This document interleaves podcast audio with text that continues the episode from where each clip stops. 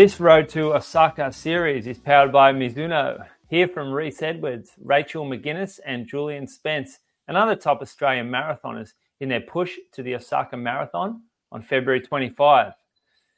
And we are here with two of those names. In fact, three of them are here. We've got uh, Reece in Melbourne, Rachel in Ballarat. Welcome, team. Thanks. Thanks. Thanks for having us. Yep. Rachel, quick question just off the top of my head. Where do you stay in Ballarat when you're at work? Oh, so the hospital put me up in a house on Ascot Street North. It's not very nice. Oh, Ooh. that's a shame. It's pretty old.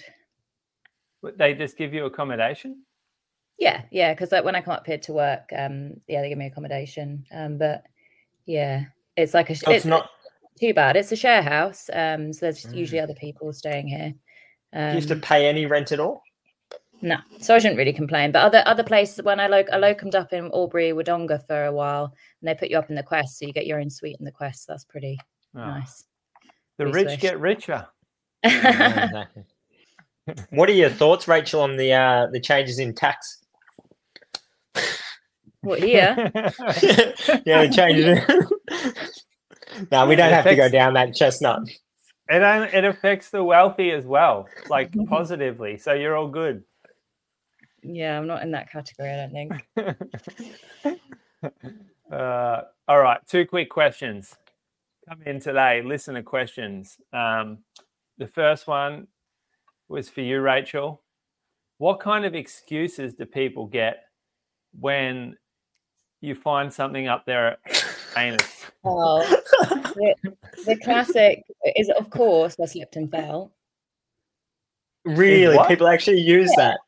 Yeah, like They often, slipped and um, fell. yeah, like a common thing that people have come into emergency departments up their butt is like the end of toilet brushes, and often people say they like went to the bathroom, they were um, you know naked and like went to sit on the toilet seat and missed and like landed next to the toilet seat, and the instead of like the toilet brush just like bouncing off part of their butt, it went right up there. So the number one, the number one object is toilet brushes. don't know if that's number one. Um, I know someone that I didn't see this patient, but someone saw someone with a tennis ball up there, but and they said, right, this is so they were playing tennis with one of those, you know, those machines that fire out tennis balls. So No. yeah, and they, for reason they were also um, apparently doing this naked. I don't know, um, and they were picking up balls off the floor when the machine misfired, and it fired a tennis ball, and instead of again it just bouncing off their butt cheeks,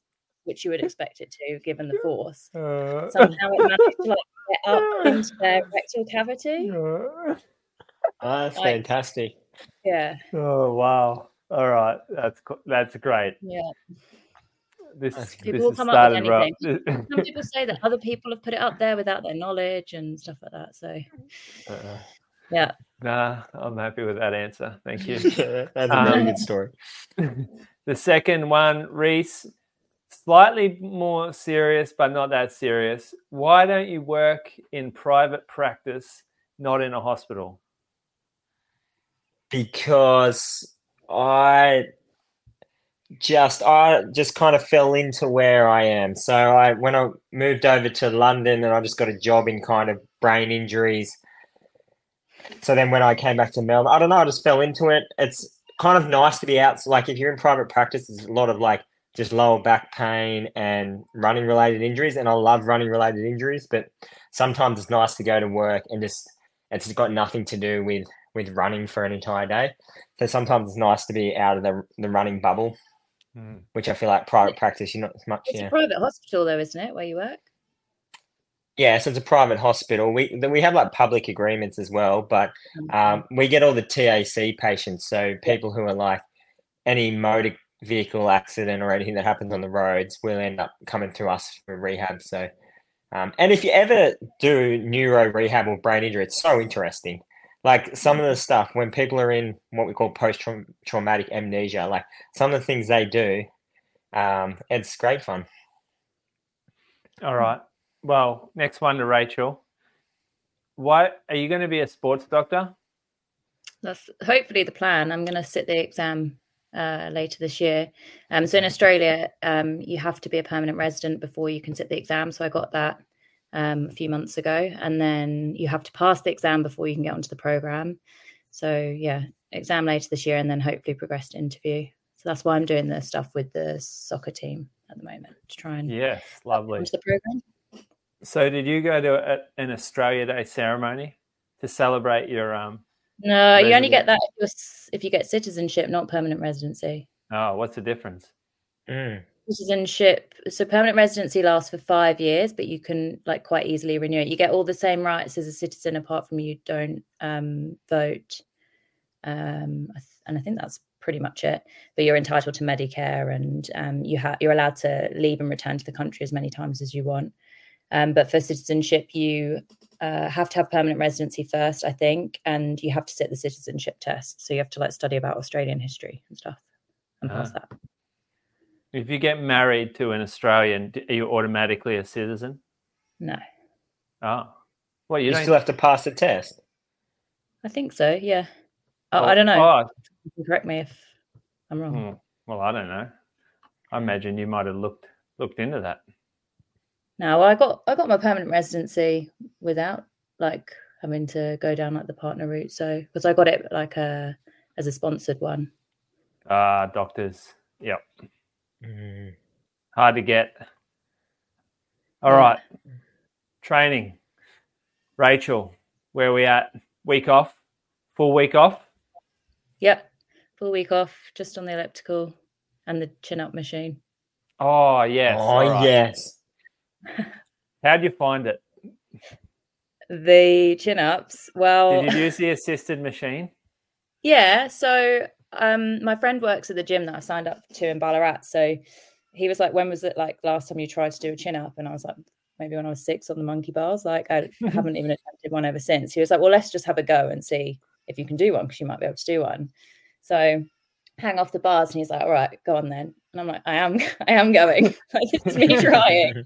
I'm just hanging there like a rag doll. And he's like, okay, well, we'll go use the assisted machine. Um, and then he puts because you put the pins in like the pin weight machines at the gym, and uh, he puts it in at 55. And I was like, wait, like, isn't it like how much weight you offload? And he was like, no, no, it's like levels. And I was like, okay. So I get onto you, you have to like climb onto it and then it like sinks according mm-hmm. to how much weight you've offloaded. So I climb onto it and the thing doesn't move. And I'm like, yeah, I'm pretty sure you just put the pin in 55 kilos, which is pretty much my body weight. She was like, oh, right. Yeah, maybe. so I've got, a, when I started, I put off 19 kilos offloaded and then I got down to 12. So it's not yet a challenge Ooh. failed. It's a challenge in progress. All right. Yeah, I'll pay that. That's pretty yeah. good. That's pretty I'll good. And you get this little addiction, just like running. Mm. You'll be a chin up machine soon. Yeah. You won't be able to go a day without finding a bar to yeah. pull up on. um, any progress with the shin after having a week off? Does it feel different? Did you test it running yeah. across the road or? No, I haven't really bothered running on it. Um, I want to give it, like my physio said, to take the two weeks off. So uh, I do a couple of like little hops sometimes. It's it's better, but it's still not like hundred percent. I feel like had it like it felt like this a few years ago, and I never had any history of bone stress or anything. I probably would like, yeah, this is all right to run on. Like it's just a bit sore, but I'm just going to wait out the extra week, and I've got a repeat scan a week today. So. Oh, you had that today. Oh, no, a week, a week next Monday. Yeah, yeah, yeah. Yeah. All right, cool. Um, and so the the great hope when you scan it is it shows nothing yeah, and and the hope is that I'm also pain free by then, because then that would be good. Um, but like currently, there's still something going on because I'm still getting a bit of pain. So the great hope is that it, like, yeah, reveals some answers, like whether this is just periosteal stuff still ongoing, whether it is like evolving into bone stress. But I think it'd be unlikely, given I've now for six weeks, apart from two weeks of offloaded running where I just did like 20k during the week. That's all I've done. So it would be a mm. surprise to me if it evolved into bone stress, but yeah. Mm. Yeah. What's your headspace like at this stage? This is not to get too mm. personal. You'd have to go because a lot of people get injuries, especially leading into their big their main race. They've spent all this money to travel to a race and they get injured. And you're coming out kind of the grieving stage, it seems now. Is yeah. what has the kind of emotional ride been like in this? Because we haven't really mm. touched on that side, I don't think, that well. Yeah. Um I was like when I I think as well the, the difficulty I found with this with this is because it's not being clear cut. It's not like I had one scan that said this is definitely what this is, and this is how long you need to rest for, and this is when it's expected to get better. Had a scan that didn't fit with my symptoms, so that kind of like at first when I got the scan, I was de- distraught, and then when I was thinking about it, I was like, oh, this doesn't quite fit, and then I was told to get another scan, and I was told, oh, look, you can run for a bit. So it's been very up and down, and it's been very different to how because with when I, I, got the sacral um, when I had my sacrum scan for the first time, I think I I, I knew it was going to be a stress fracture. I got it scanned and like I was pain free after I, I don't know like I was pain free after four or five weeks and if anything I had like repeat scans checking if I was to be able to run and I was told no you can't um, so I was pain free but being told no you can't run no you can't run I kept having repeat scans whereas this one is oh you can run and it it might get worse. So it's been, yeah, it's been difficult to navigate like with the headspace. Now that I've like mm. committed to taking the time off, like if it's not better next week, I'll just take more time off. Like, yeah, I think once, yeah. once you commit to that time off, you you know that you're in a set pattern of what you're trying to do. At least it was more Is that it, period. Like, should I run on it or not? Yeah, is it kind of once you know the race is probably out of the picture, it's uh, almost yeah. like a blessing. Yeah. It's almost like a blessing in a way. Yeah. You kind of look further to the future. Like you're probably already got your next race planned in your head, I imagine, and that's where your head's at. Well, no, now at the moment I don't because I've had now. Last year I entered Rotterdam Marathon, Berlin Marathon, Valencia Marathon, didn't make any of them. And now Osaka Marathon, haven't made Osaka. So now I kind of just feel like I don't like I have things that I wanted to do, but I, I feel like I'm not trying to get my heart set on anything because I've had, yeah, mm. too many things like pulled away. Um so mm. yeah. I don't know. I'm just like I just gotta get through until this stops being painful. But it, MTSS can last for up to six months. So I'm just trying to like hold out some hope that that's not the case here. Oh, I don't think you'll have to worry about that. Not if you not being so aggressive with it now. That should yeah. sort of I hope, yeah. That, like, I hope so, but yeah. Sounds like in the future, maybe not booking, like just having the constant disappointment of not making races is mm. not a good thing. Almost yeah, like the, the problem is though, like with things like Berlin and Valencia, you have to like get your mm, ticket in true. early. Like even I even mm. panicked like and I entered the Copenhagen marathon like a few I was like, oh I should just try and get an entry. Like I don't like I was thinking like it was in later than it was, and then I got an entry for it. It's like it's actually not that far away. So I was like, so you have it. So you have an entry to Copenhagen Marathon in May. yeah. Uh, it's uh, yeah, the first weekend in May. Yeah, I don't know why. Like I was just like, oh, I should try and find something now that I can't do a Osaka. Like I'll book into something. When did um, you get this entry? That last the maybe two a week, ten days ago. Yeah. Like you Coach, have to like. You're on board with this? no, no. Like I, I was just like, oh, I should just try and find something I can do. All she's doing is losing money. It's. it's I mean, I mean, we're entering like, um, it. It's a free entry you, through the like the elite. Oh yeah, so that's. I mean, there's no harm in that. Although yeah. there is harm in the disappointment of missing another one. Yeah. Like I, I think I thought it was a lot later than it was, so I put in an entry without properly checking the date, and then when I got the like acceptance, and then I actually looked into it, I was like, oh, it's actually not that far away. So yeah, oh, so they have an elite program, pretty good one. Copenhagen, I never really yeah sort of considered that. They'll treat you well. I think it's the same organisers as the half marathon. They'd treat you really well. Yeah. Have you done it, Reece?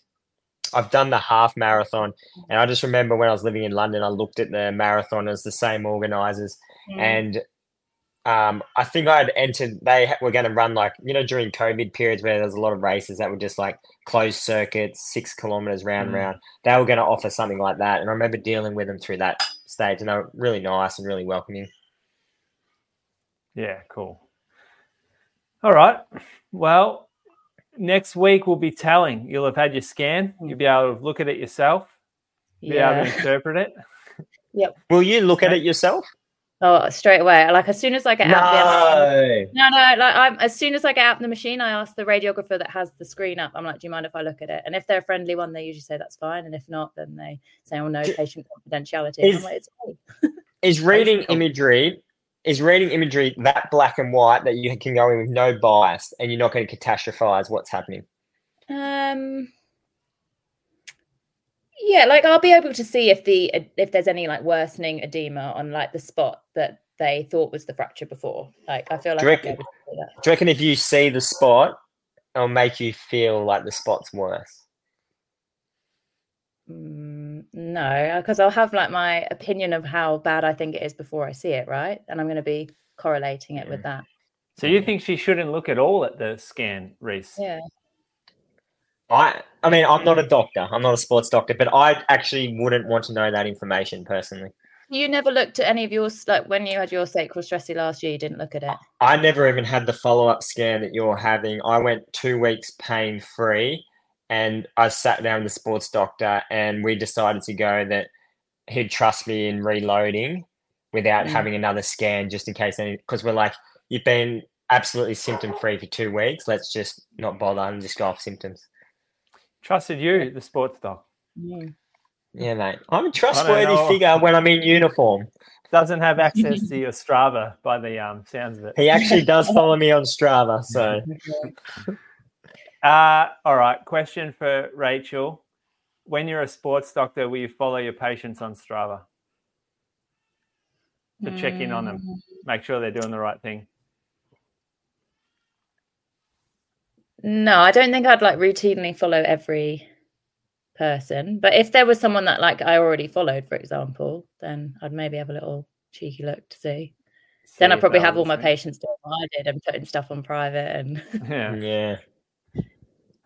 All right. Well, yeah, we'll we'll talk next week. You can give us the um, you can give us the report from the scan. We can match it up to the actual radiologist report. Yeah. See how good you Yeah. are as a sports Yeah. doctor. Yeah. We'll, we'll do our own Oh, little the first test. radiologist got it wrong, so He did exactly. I've had a Mhm. few of them lately with um with uh, athletes getting scans and getting and the radiologist getting it wrong.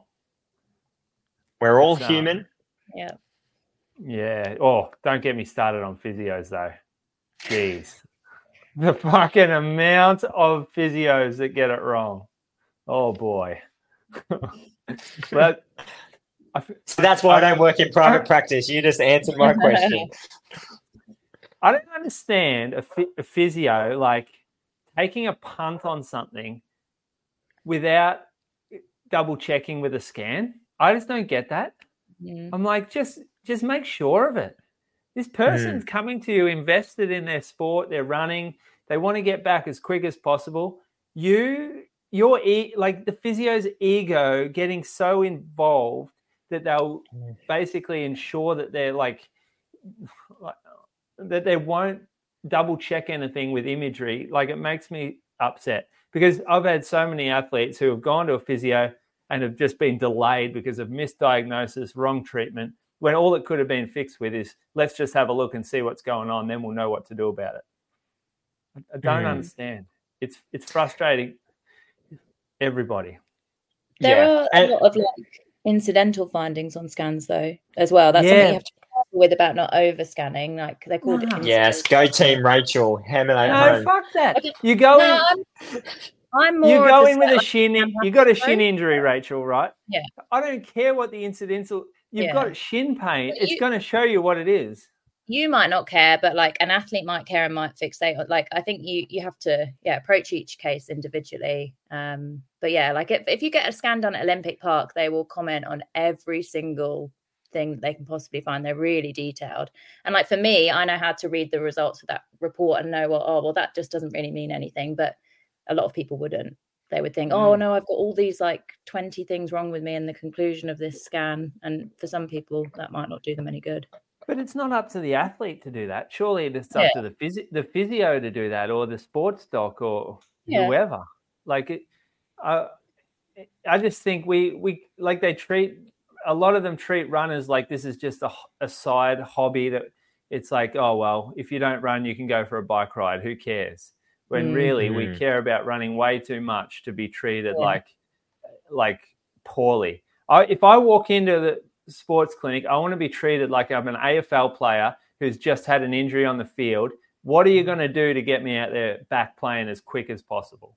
Yeah. Mm. Like, scan me, jab me, cut me, whatever. Get me back out there as quick as possible. That's the type of treatment I, and, and care I want. Mm. Mhm.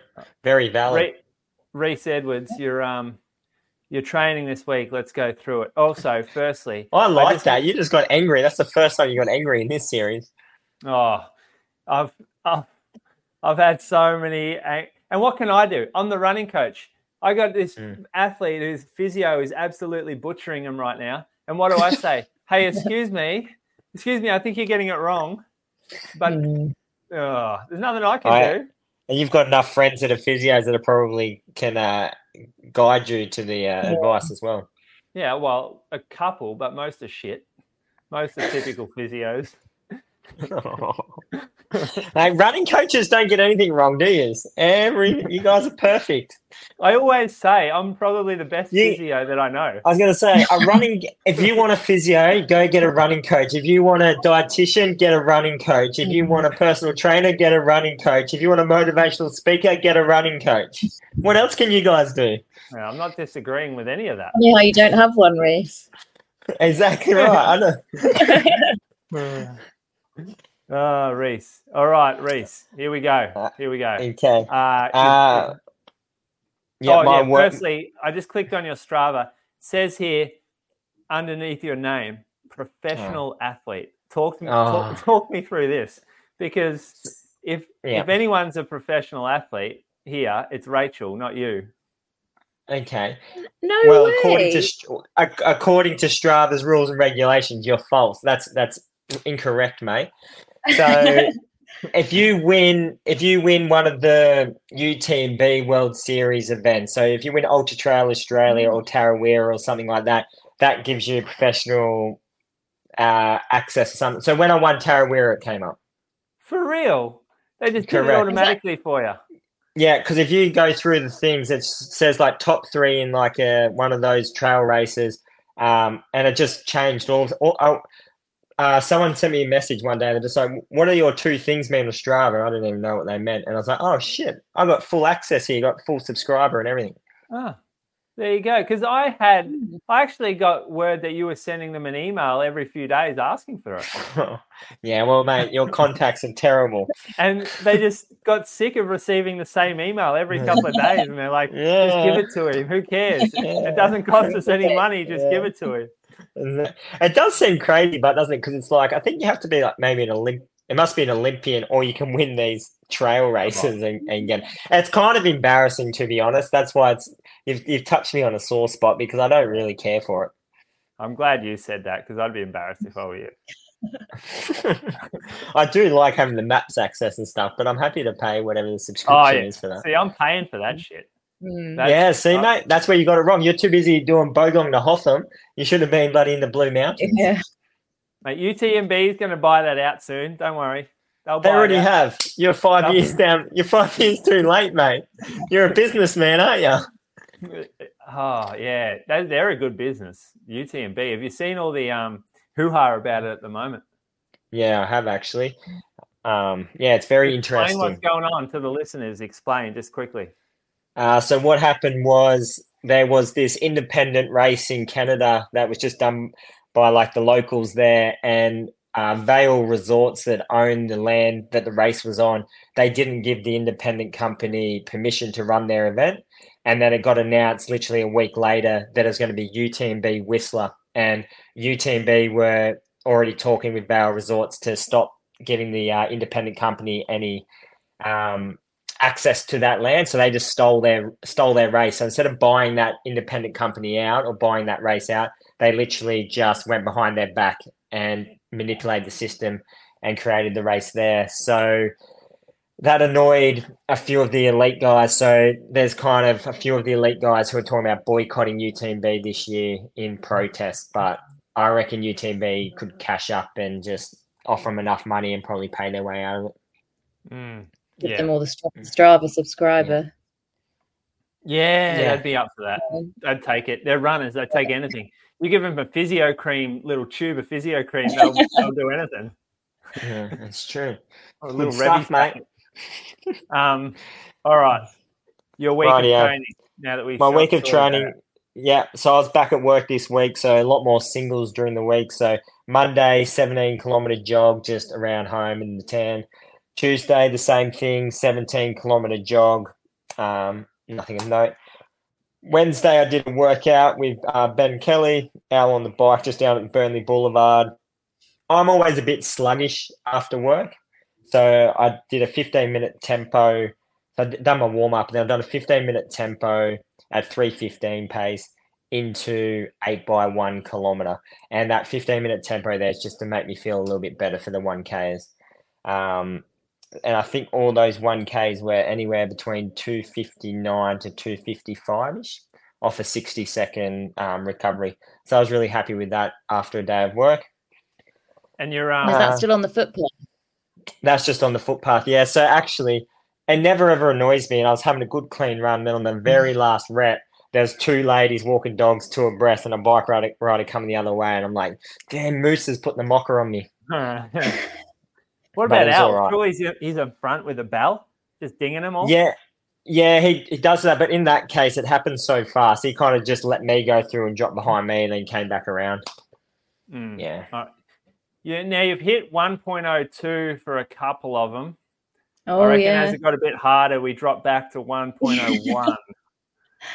There's even Yeah. one at 1.00. yeah. Yeah. So, Rep So this is a what- worried. At this Uh-huh. point, he was worried. So yeah, I, Al was just like, yep, you're up. So I was just stopping my watch. I wasn't as pedantic because normally when I'm by myself, I'm a bit more pedantic. But yeah. After everyone ripped into me about my 1.02, I'm like, fine, I'll just stop my watch when I get told. So you run this with another Ben Kelly, run together? Yep. So Ben did the 15 minute tempo and then he did four by 1K. He called it with four to go. He just, he's coming back from an injury. So it's not that he couldn't have done the whole thing. He just called it halfway. So instead of doing eight at a slower pace, he could do four at my pace and then just call it. All right. Um, not like what you would consider a traditional sort of marathon type session, is it? Mm. I I also don't really have time on a Wednesday after work to do a marathon session. Fair enough. So Yeah. And I I just get a back in that I do enough on the weekends and that my history that the distance doesn't worry me. And I think you know this too. My ceiling, I need to bump up my speed, so it's a bit of a priority. Um, yes, we talked about that. You've, you've mentioned. yeah, so th- yes, that's my priority more so than doing longer stuff at the moment. Mhm. Um, as I say that, things get longer in the week. Uh, Thursday, 16k easy after work, and then long weekend. So Friday morning is our Mango Boys session. I'm just clicking on it so I remember because Dave Ridley. Sometimes with these sessions, it's like an algebra equation trying to work out what the hell the actual session is. All right. There's a lot so of- that was one of my things for you. this is a weird, weird session. Yeah. Go. So- give, give tell us what Okay, so the session the session is twenty kilometers just steady. which is kind of run along the bay. We chat. We have conversations. I think we average three fifty sevens or something like that. And then we swap shoes, and then we went into. Now I've put marathon pace there. Dave's sessions have like an AET or something that I don't understand. They just end up being around my goal marathon pace, so that's why I put marathon pace. Anyway, the session is five minutes marathon pace, two times 800 meters fast, five Wait, minutes marathon. hold up. Yeah. Sorry. You got to give You're us rest here. Otherwise, I'm trying it to remember what the rest 90 seconds. Mm-hmm. So there's okay, so it's five minutes marathon pace, 90 seconds easy jog, two times 800 meters fast, 90 seconds jog, five minutes marathon pace, 90 seconds jog, 1200 meters fast, 90 seconds jog, five minutes marathon pace, 90 seconds jog, 1600 meters fast. Five minutes marathon pace, six, 90 seconds jog, 1600 meters fast. It's a mouthful. And, it's you too com- your watch for this. So I you- lap my watch for that. Yeah. How do you? I wouldn't be able That's to got to be put that. in. You got to put that in before. Yeah. I'd be going off Nah, beats that's normally. not. No, I don't. I don't do that. I don't use that What? feature. Why is it so weirdly complicated? Like why? So it's pretty eight- much. It's pretty much five minutes at like a I don't know, like a tolerable pace, and then you go a bit faster. It's just changing of pace. But then there's 800s, 1200s, Mm-hmm. 1600s. Yeah, you know, just changing our pace, mate. It's all about Oh. variability. Reckon there's a bit of co- overcomplication to this one. And But you know what? I, I, I, from you. I actually won't disagree with you. And when I see it, I'm just like, so this is a Dave Ridley special. And I agree. I do think it's overcomplicated and you don't need to be. I would have been more than happy to do 20K steady and then roll into 3 by 10 or something like that. You've you've run the paces. Let's let's roll through your marathon paces first. We got 307. we got 307. We got 308 and we got 308. Now that's Yeah. good stuff there. Then we Yeah. got the faster ones 251, 252, three minutes, 255, 251. Yeah. Very quick. Very Mm. quick for the fast stuff. 3 7 marathon. What's that? 209? No, no, that's, I can tell you now 307 is 211.30. Is Um, it? not that not that that's my goal. I just remember the previous Olympics when it was two eleven thirty It was the qualifying. I remember thinking you have to hit three oh sevens, Shit. So what's 210? two tens, three oh fives. Oh, yeah. Geez, two seconds blows it out, doesn't it? Per K. Yeah, Crazy. yeah, It's, it, it makes such a difference at that kind of level. When you're Yeah. missing a few K here and there, it just blows it out. yeah, exactly right. You have, uh, you know, a seven k bad patch of just blowing up by four seconds, and you're Yeah. going, you know, huge drop. Tell us how you felt in this. Yeah, so the five minutes, and so this is what you're kind of getting at five minutes at marathon pace, because I had good legs in this session. So five minutes at marathon pace isn't really long enough. Like it just, it felt fine. Like Yeah. it's hard to know if that actually is marathon pace. It's my wishful marathon goal pace, let's be honest. Yep. Um, so I felt really good in that, and that's why the faster were a fair bit faster because the other paces felt so comfortable. Um, but yeah, I had good legs and tried to pick the reps up throughout. The 1200 was into a headwind. That's why that one was a three.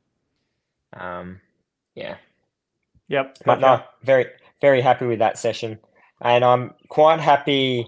It's probably the just before Melbourne when I started doing some of Janine's runners groups and now doing this. It's the first time in a few years where I feel like my speed's starting to come along. So it's quite Mhm. exciting. Um, Alright. Good. Friday, Friday, I after that session, I drove up to Bright. So it's meant to be a three and a half hour ride, but when you got a newborn, it takes six hours. Talk Um, us through that a little bit. So it's just kind of it was more so probably on the way home, but let's just kind of like if you get a bit of tra- they recommend every hour and a half to two hours you have to get the kid out of the car seat, change positions. You want- you want to breastfeed, do all that. So say if you get caught in some traffic and you know you're going 50 k's an hour, you're jammed up, but you so you've gone nowhere for two hours. You still then have to get out of the car. It's not like you can just smash a Red Bull or a coffee and catch up on time. So it just slows everything down, and then you know you go get to a service center, you need to change a nappy. All of a sudden, you've lost forty five minutes or an hour of a stop. So um, it's was our first trip with a newborn like this, and it was uh, it was very naive of us to think that you could just roll three and a half hours away and not think it's going to take six. So it was a very big lesson. So Port Fairy coming up. Oh I think yeah. it's about th- I think it's about three hours. I was planning on working all day Friday and driving down there after work. With the so yeah, we'll we'll be fine. But yeah, travel has definitely changed. hmm Yeah. Mm. Even, you wait till they start wanting to listen to um, kids' songs the whole way. That's Yeah. even worse. That's even. I would take a three times as long trip than the same amount of time listening to the Wiggles the whole way. Really? Oh, that's Yeah. interesting. It's Yeah, because he, he was Yeah, I'm not looking forward to that then because I could at least listen to my own music because he slept most of the way. Yeah, Mm. well, yeah, enjoy that. Um, yeah, this rate. So you talk, so you talk shit about the Wiggles now, but I, I, no, the Wiggles serve a very good purpose. However, relentless Wiggles is hard. it's really hard. Mhm. I know all the songs off by heart now. There's a few classics Aw. though. There's a few classics in there, like um, uh, what's the good one? Oh, geez. oh, mate, you got a to say thing- we're, we're one. The what? Sorry. The cover of a Tame Impala song was Elephant. Oh, that's that doesn't roll up on the kids' playlist. no, I was gonna, That is- I think. No. I'm thinking like wheels on the bus or something. Yeah, that's a bad one. You don't want to, no the the one that I like is um uh the one with Mr. um with the chin the chin. You know, he's got hairs on his chin. Jeez. My kid's not old enough. Nah, don't worry about it. Bad chat. Um Hands So- on the chin. So that's your favorite? Uh, it's my favorite. Yeah, I'll get into that. So you've got um you've got up there. I want to talk about this Sunday run, or maybe it's a Yeah. Saturday run. My bad. Um, you've taken some segments in Bright here. You've Mm. gone out on a little bit of a uh, hunting mission by the look of it. Mm. Um, so yeah, that was on Saturday afternoon. So I, I think it was about seven p.m. at night. Oh, we had we having we went for a walk and you know out and about. Had some souvlaki and a can of coke, and I was just feeling good. And I needed to get a run in, and I did the same loop that morning. And I remember just thinking, oh, it'd just be interesting to see if I move it along a bit, what sort of average pace you can do for that. It's just a bit of a trial of fire, and um, yeah, I went all right through a few segments. So you've gone up Mount Porepunkah. Is that the summit that you reached? No, that's just like a little tiny. Cl- the The summit's like a fifteen kilometer climb. Oh, that was really? just that was just like a street type thing. I think what's it say the distance is? It was like two k or so. Yeah, One point five average gradient, eight point four percent. yeah, That's a big gradient. Yeah. Yeah. And it was nice. It was like a little kind of just open up the lungs. I kind of like bringing yeah pushing up the hill. So it was nice. Was that like from the you start your run and then you just head straight up? Yeah, I did. I did literally probably ran for maybe ninety seconds and then went for it. Oh yeah. All right. I don't mind that. 257 on one of your kilometers. No, that's the Strava algorithm just feeding you absolute Oh, rubbish. yeah. I think when you're a professional athlete, they look after you for them. Yeah, exactly right. yeah, Exactly they right. give that is no. You've gone up 106 kilometers in one in the second kilometer. and you've run 106 meters. 40 yeah. Oh yeah, 106 meters, but in four po- 28.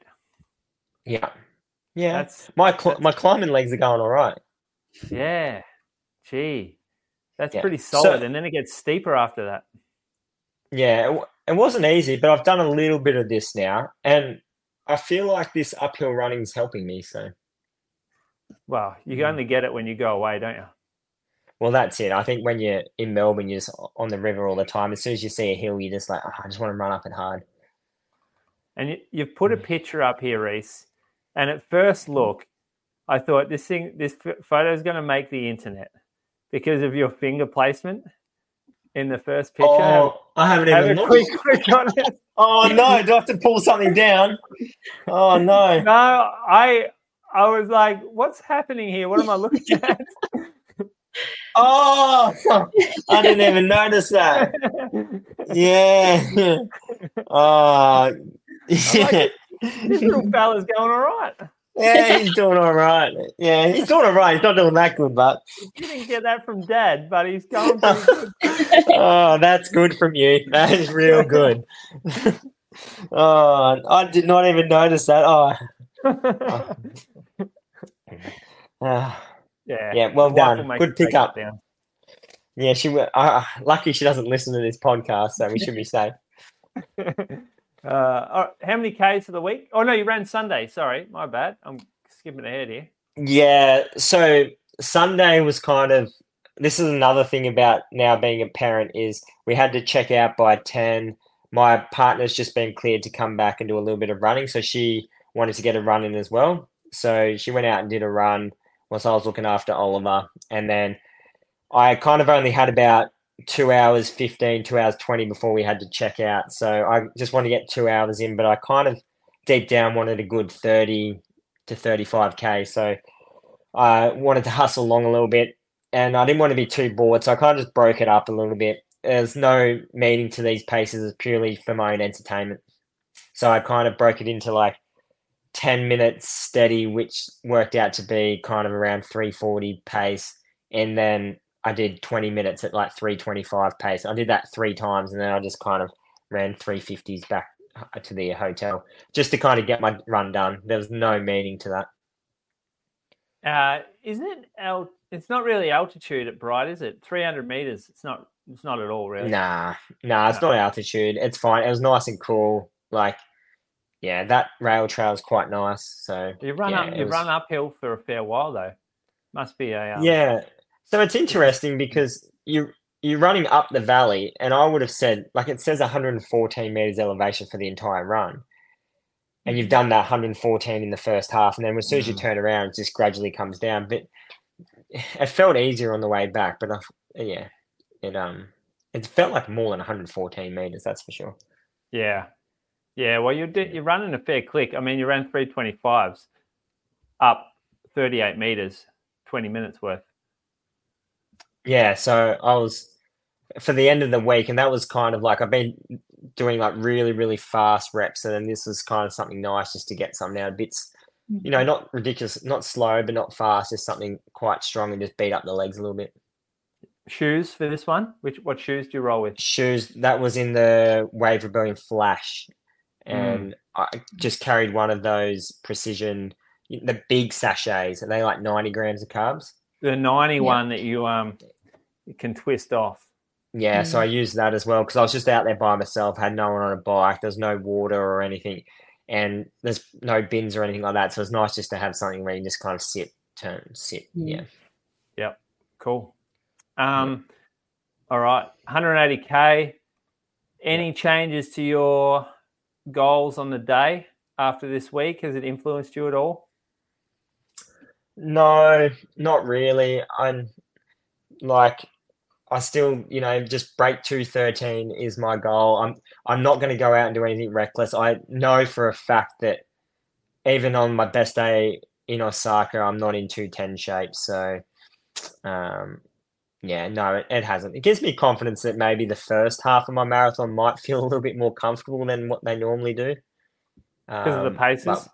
Just because of the paces. Normally, mm. like in my marathon PBs, I have actually felt quite uncomfortable for the first 15 kilometers, and then I kind of get rolling with the pace, and then I just kind of hold that.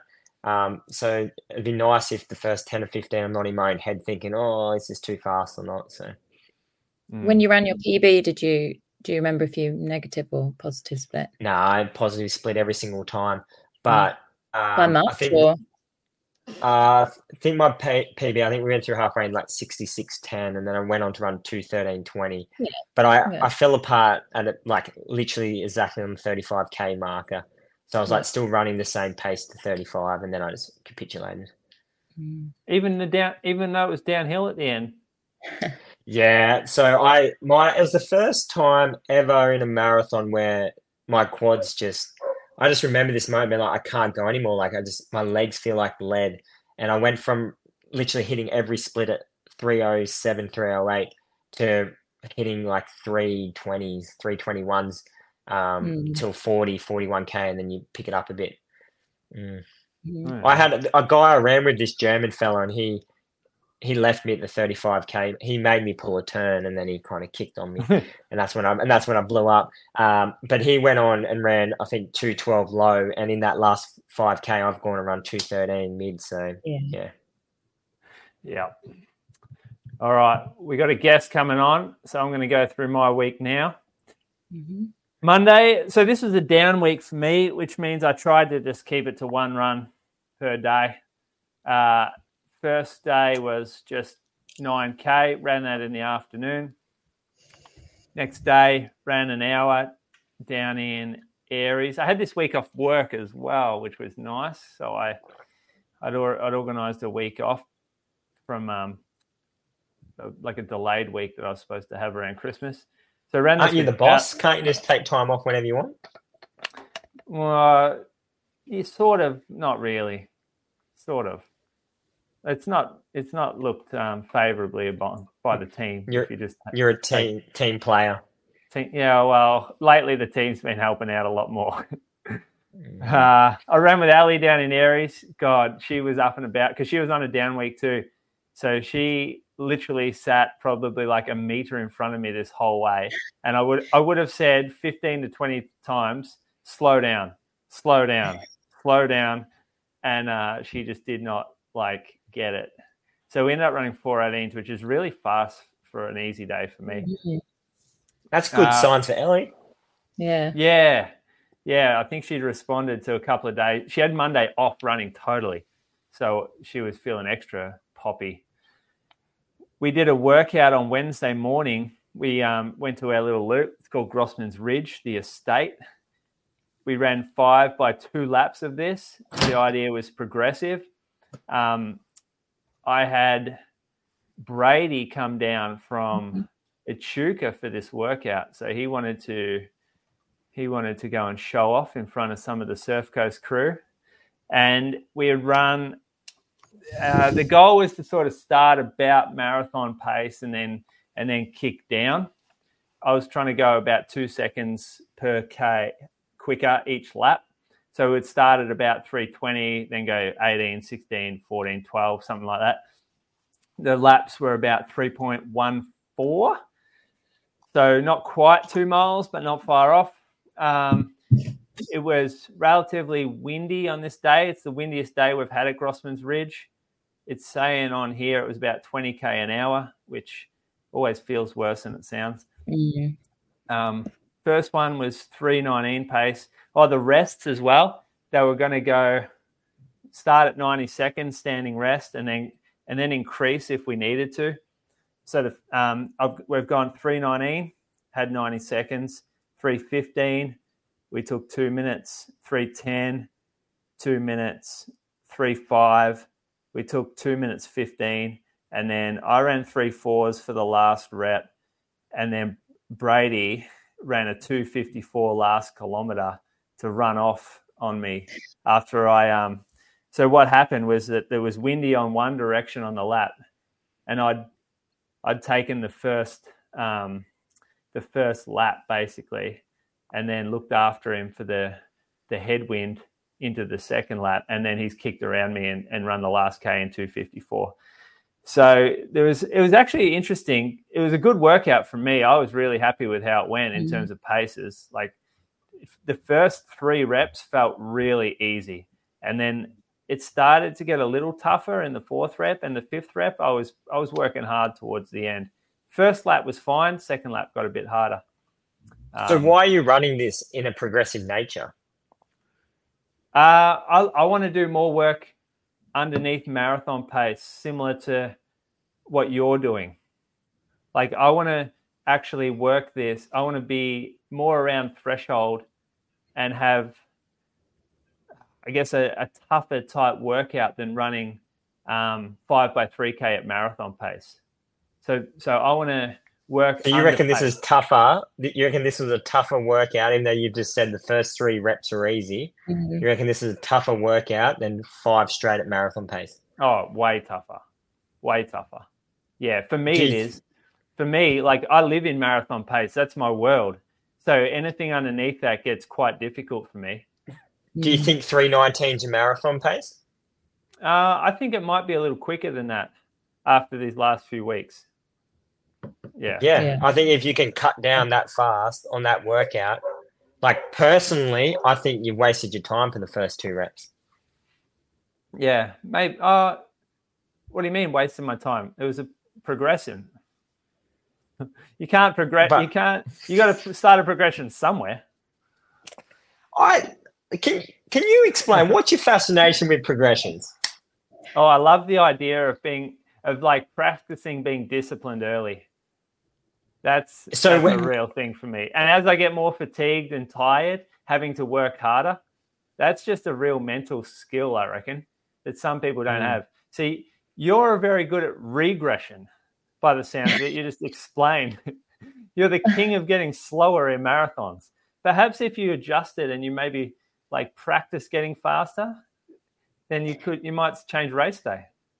But it's also a test But, of um, discipline remaining consistent. I think. But I was going to yeah. say the goal's not if you. How much faster do you really want to go? Isn't ideally you want even splits?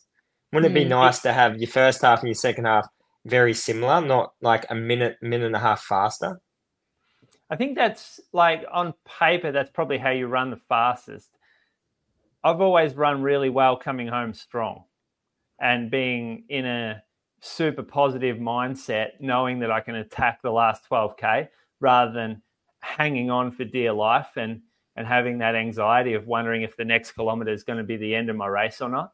Whereas if I change that a little and I can kick off from about 25k and start pulling people in and feeling really good then that that that helps me perform better and Mm. and that's that's sort of like ideally you can have that and negative split or and then and then have an even split uh, i don't think like i did that at berlin twice with big negative splits and i didn't run as fast as i could have. So i think i got that slightly wrong. But i was Mhm. running with the women both times and and i, I kind of just was committed to that pack. Whereas for this race maybe i'll be a little bit more aggressive but i still want to keep that mindset going in.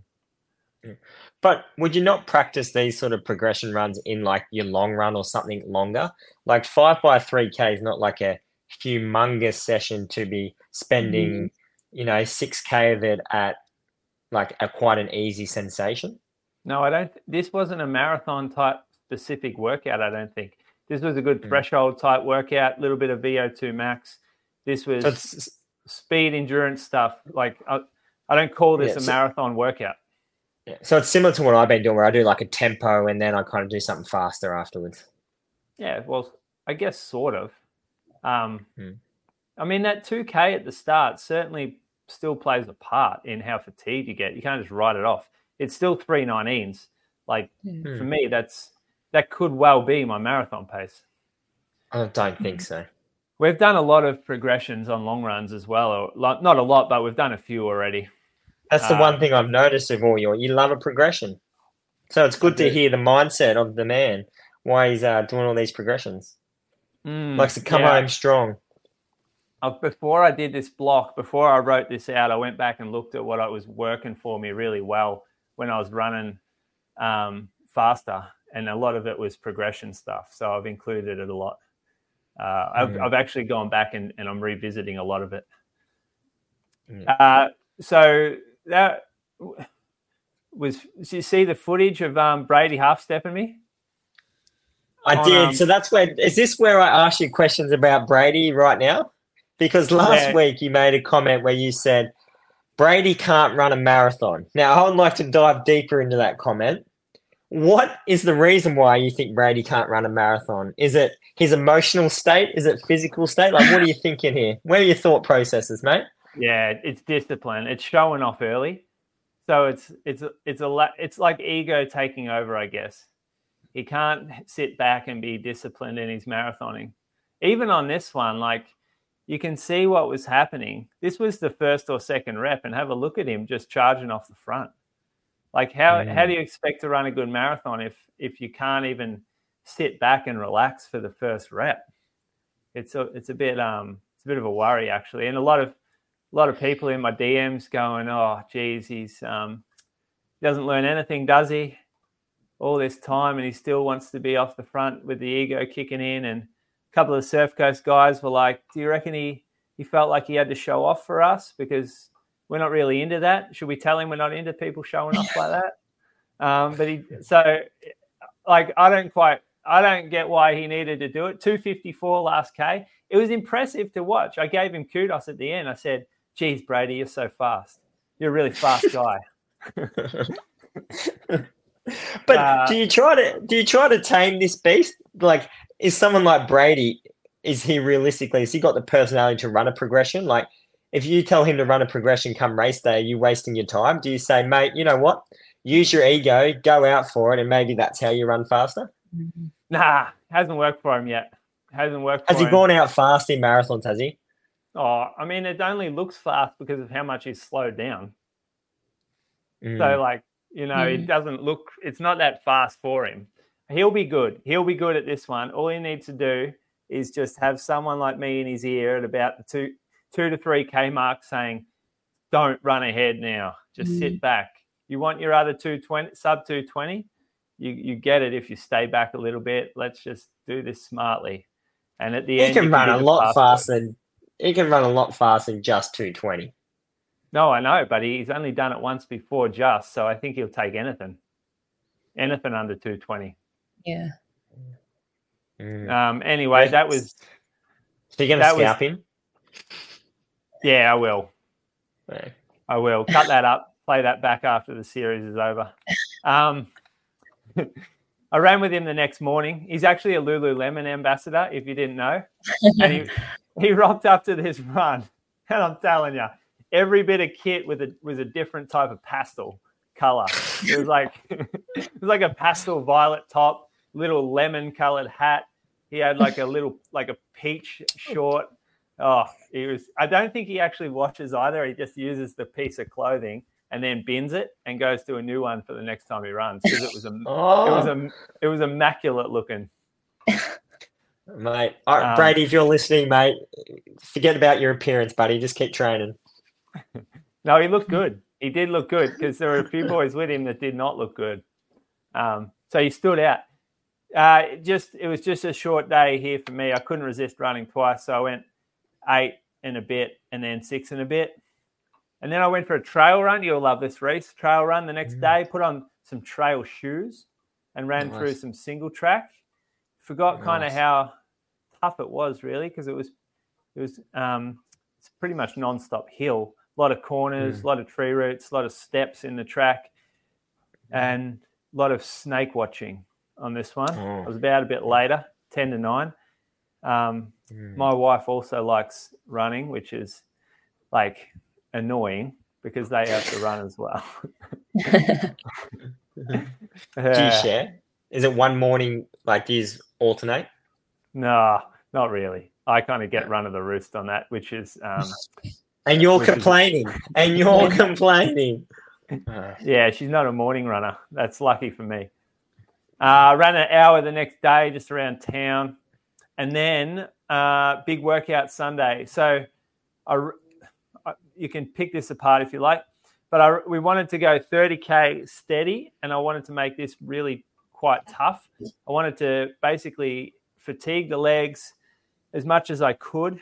Um, I wanted to deplete to a degree. I wanted to start our workout um, in a state of fatigue and and and almost like with our legs almost be sore and stiff and tired by the time we have to start running fast and and this 30k loop definitely did it so you can have a like like a look the how much elevation's in that? yeah. well it's actually not that much Isn't it? so Yeah. it was only i'm going to say um, it was about uh, 490 4, Oh, 480 or something That's decent, mate. Yeah. but it, it, it, if this was on a road that would be decent but this was on like sandy fire tracks and the sharpness if you can kind of look at the steepness of those um, those hills proper steep so on one like one of them was about 15% gradient and then it backed up into another like 10% gradient hill and then it kept climbing. And this was on sandy tracks too so it was actually a really difficult long run. I know matt gunther finished it. He was just doing the easy bit. He said it's the hardest long run he's ever done. And we were moving on it. So we run i run four minute k pace for that lap i think 401s and Mm. and that was it it gave us a gap of 350 but that felt like probably 320 330 to me. And all of us were pretty cooked by the time we got back to the car. And then the workout started. So we changed shoes and we did this on forest road which is a nice flat um, asphalt road at the top of the of the forest. And the idea was 2K steady. This was supposed to be about marathon type effort, and then we would take two minutes total rest. Then one minute hard. The idea was to go a bit quicker, like 5K type pace, and then we would take 90 seconds rest, um, and we would do that three times. So uh, first rep, 312, took two minutes. I was taking a little longer rest because I was letting the guys, the other group, go, mm. and I was catching them, and so I was, um, I was like it would give me something to chase down. So I gave them 10 seconds or so and then chased them down. And then, um, so I went 312, three minutes for the one minute. Then we turned around and we got a downhill. And so I ran 3 3, uh, turned around for the uphill, which was 3 2. That was the hardest rep by far. And by this stage, I had proper bonked. Like I was pretty fucked. And I was feeling a little bit like kind of slightly dizzy, and my legs were totally beat. Uh, so the last rep, we got a kind of a half sort of uh, uphill, I guess it was. I'm not sure. It's just slightly uphill.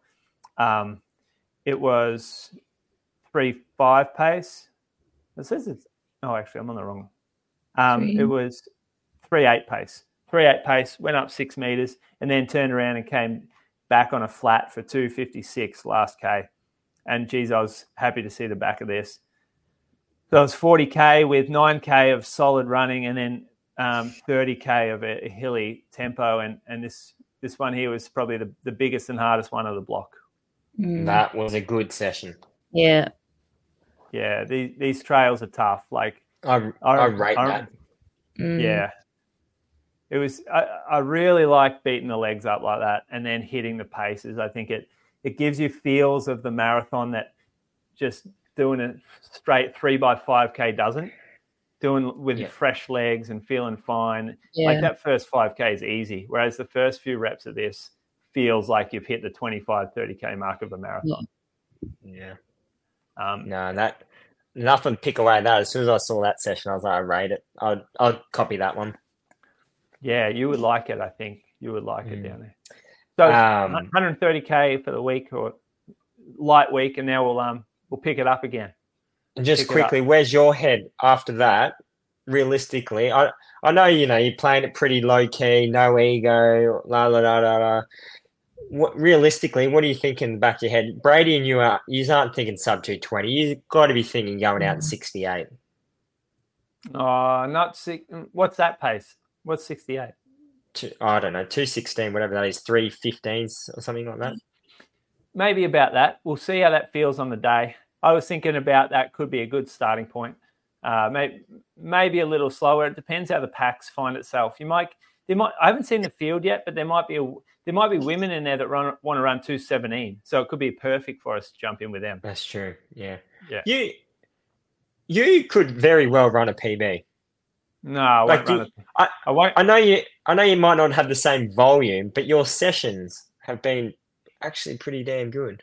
Yeah, I will push these sessions out to the next one where I have a crack, but I won't go out fast enough to run a PB in this one. Like mm. I won't, I won't risk it. I just, yeah. But the next one, yeah. later in the year, maybe mid-year, that's that's when I'll have a crack. Yeah, nice. Um, we have a guest. We're going to bring him in. Here he is. He comes from WA. Dean Menzies, welcome to the show. Hey Moose. Hey Reece. Hey Rachel. How you doing? Hi. So, um, Dean, I, oh, Reece, you gone? Um, I said to the guys before, I said, oh, we got Dean Menzies coming on, and Reece says, "Who's that?" I did not say that. Bullshit. we, uh, I said, I, I, my first thing, Dean, was I didn't he scalp you at Sydney Moose? Thanks, Reece. Appreciate no, that. I said he's gone under he's gone under 220 four times. You should know this bloke. He's one of our best marathoners. He's one of our most consistent marathoners. We are. You know, we're, we're, we're a bit further away in WA. We're a different time zone. We might get forgotten about a little bit, maybe sometimes. I think that's happened actually. I think that might have happened. Um, Rachel, she knew who you were. She was straight off the bat. She said, "Oh yeah, Dean." I, that's a problem though, because you guys, you and um, Ben Chamberlain, he ran under 220 as well, didn't he? One time. Yeah, I don't know. If, oh, he may not have done a marathon. He's done a quick half, uh, quick, oh, and half. you know, yeah. yeah. he's more five, 10k. But he's actually moved to Melbourne recently, so um, yeah. yeah oh, so, hello. Yeah, exactly. So mm-hmm. you might see him on the uh, uh, on the cross country scene over winter. Oh yeah, how's the WA got a cross country course?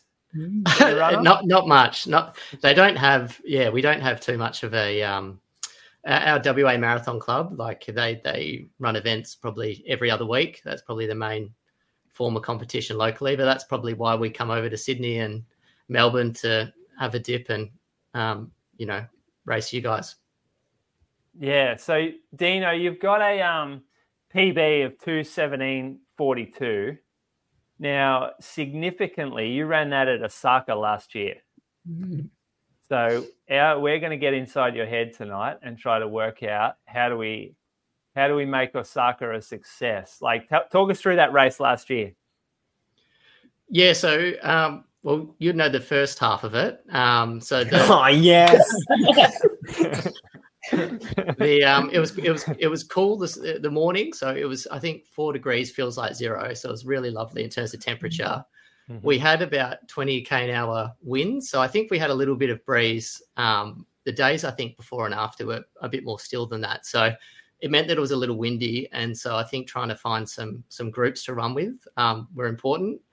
Um, so I went out with um, Matt Fox and um, and there was an American guy. There's a few sort of um, people that sort of agreed around that sort of 69 minute through halfway um, might be about right. And there was probably about 20 of us that um, were in a group, mainly Japanese. There was probably a group maybe 30 seconds up the road through halfway. And then there was probably a big gap um, to Caden Shields. You would remember Caden Moose. And so New I think he, yeah, so I think he was trying to run around a PB. So sort of that 213 sort of pace, but there really wasn't. There was him and maybe four um, Japanese guys to run with, um, but there wasn't a heap of um, heap of people around that sort of time. So uh, I think he found it harder going. Whereas for me, sort of running um, a couple minutes further down the road, we were pretty lucky, and we I ended up having someone to run with effectively the whole way. So we we we hit every split within five seconds of each other, and I think that made a big difference because I think 35 to 40k was sort of into a headwind. So um, that was sort of a tougher part of the race. Um, that and then probably there was a hill at 28 k's, but it looks like that that's moved now, or, or maybe isn't there. I think you mentioned there might have been some course rework, so um, it looks like there might be a hill around 32 k's, maybe. But it, hopefully, it's um, with some of the redesigns, it might be flatter and faster. Yeah, interesting. Um, I do remember seeing you at a few of the turnarounds because there were a few turnarounds last year where you could sort of see ahead and and I did see you in that pack and thought, gee, that's a massive pack. You guys looking pretty strong up there. And there were a few gaps in front of you.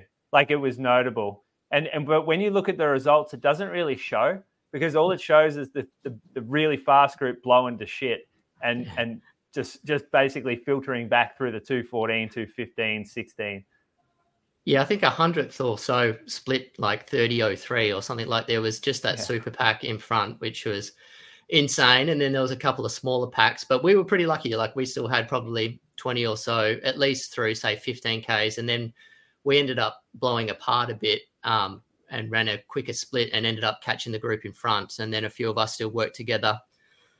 Yeah, through to about 35, 32 Ks, probably up that 20, yeah, around that 28K hill. Uh, we sort of sorted a few people out. Um, but then there was still a couple of us the whole way. And it was it was it was cool, which was lovely, and sort of training over our summer, I think, makes such a difference. So um, it still made for a yeah pretty good good morning. Yeah, and that's um, the next thing I was going to ask. That course that you've you've run on, so you've you've run Gold Coast, Melbourne, Lake Biwa. Uh, any others that I'm missing there? Uh, I did Melbourne 2019, and uh, I ran Perth last year, but that was sort of um, Yep. Only a couple of weeks after Sydney, that was um, cash there, bit of cash yeah. grab. yeah, it was a double cash grab, um, a little bit. So oh, yeah. double cash, yeah, nice. Get well, that in around um, and yeah, that's that's it. I uh, yeah, I think that's all the marathons I've done. And and so Osaka course. Like, how did you rate it? Did you find like that there are any? You mentioned the hill, but then a bit of headwind at the end. Did you did you feel like there was good support on course? How is the um, drinks and stuff at the uh, for the athletes like in that sub elite area that that will be in?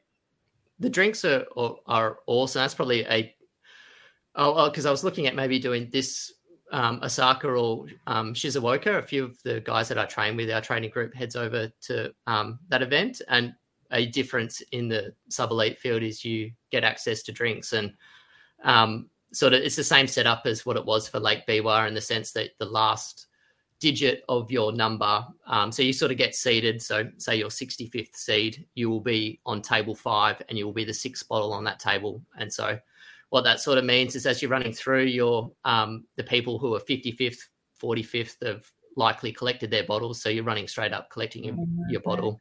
It's well spaced. The um, the tables are well spaced. So that's a real highlight, I think, in terms of getting access to drinks. Um, it makes it a lot simpler. Mm-hmm. Do you go into this year's event fitter than last year? I think so. Yeah, I sort of I struggled a bit 2022. I sort of trained up for a couple of marathons and didn't do either of them. We sort of we had um, uh, twins in April, so that sort of um, uh, made training a little bit difficult. Um, and so Osaka was sort of the first prep I got sort of right and was able to get there, and then ran Gold Coast, and I was probably in pretty similar shape, but it's probably a bit warmer in Gold Coast, and there was no real mm. pack or group to run with then. So, and so I sort of ran with a group that sort of split 69 30, 69 high, and then um, sort of ran a pretty similar time to Osaka. And then I think I was probably maybe in slightly better shape for Sydney, but it sort of, as you know, mm. it probably wasn't the day for it. So um, I think I'm in better shape now. Um, so I'm hoping to run a bit quicker. Um, so that, will be the plan. Um, but like you say, sort of as I maybe caught the the end of, you sort of see how the packs form and sort of set a conservative sort of halfway split, and then I think attack it from there. Yeah, that Sydney race was impressive from you. I I gave you no chance when you went out on your own. Like, I, yeah, I watched you run away, and I'm like, idiot. I, He's going to yeah. 42k in the heat by himself, no packs. I'm like, we're going to eat this bloke up. I, yeah, I thought you might be thinking that, and I, I think though the the first 15k of that race is probably the most. Um, that's the it was the coolest part of the morning. Like I think it it started moderately and then got hot, and it's not there's not that much elevation in that first 15k. So the logic was if if I could get away comfortably, then maybe I I I don't burn too many tickets and I was really happy with the decision up until probably the back part of Centennial, and then I was regretting it. Um, mm. get, and then I then I saw you and Tom basically halve the gap in the space of five ten k's, and I thought the wheels were about to fall off. But um, no, but yeah, you no, did well. That showed how strong you were that day. That was impressive stuff. Um, Reece, you're going to try to be ahead of Dean at Osaka. Got any questions but, for him? Well, you boys pretty much just ruined my hopes and dreams saying that there was a 216, 217 group and then there was empty space until 206. so um, there wasn't there yeah look there were a few guys i think if you you ask kane there was certainly a few guys but i think it was a bit thinner they're sort of they, they, were, they were very aggressive last year but i think if you so, yeah but like i think i'm going for it i think i'm really? going for it oh well will if there's no one running like if I have a choice between running 64, 65 through halfway or 68, I'm probably going to go 64, 65. Mm-hmm. It's probably stupid. Uh, I, am I'm, I'm a, an accountant by trade, so I'm very conservative. So, but I think run it by rap. Run it by rap. but I think um, I think uh, it might depend on the course, but 42 k's by yourself and you're going all the way to Japan, it's pretty um pretty lonely, isn't it? So I don't know. Yeah. It, it depends. It depends what you're um, happy with. If you're, it's probably it depend. It might might just be on the fly, right? If it's that's if fun to have a good time. yeah. Singapore 2.0. exactly, exactly.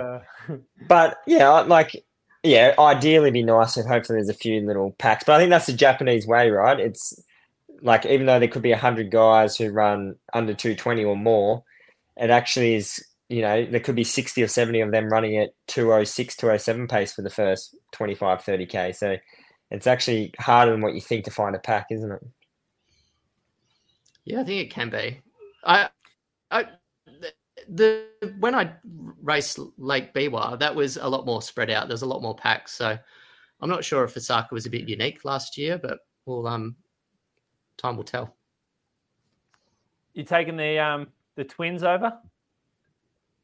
No, no, going going solo. Um, there, uh, we we just came back. We were just down south of Perth just over the weekend, and they're sort of at a um, easier age now. So um, we'll probably maybe if we if I run Gold Coast Marathon in July, we'll we'll, we'll do that. But I don't think we're um, as adventurous enough to to take him over nah, to Japan just yet. Not a good call. Not a good call. Mm. Sounds good on paper. Reece will probably try it.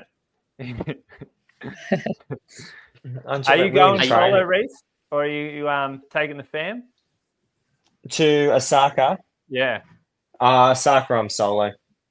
Yeah. Yeah. yeah. Rachel, and you taking the partner? Yeah, he's running actually. His training's going well. Ah, so yeah. There you go. There yeah, at least yeah, can at least I can get out there and support him. I, yeah, he ran Sydney as well, so I went out to support him for that, and now get to support him again. Oh, that sucks. I have, I, have, yeah. I have a quick question for you, Dean and Moose.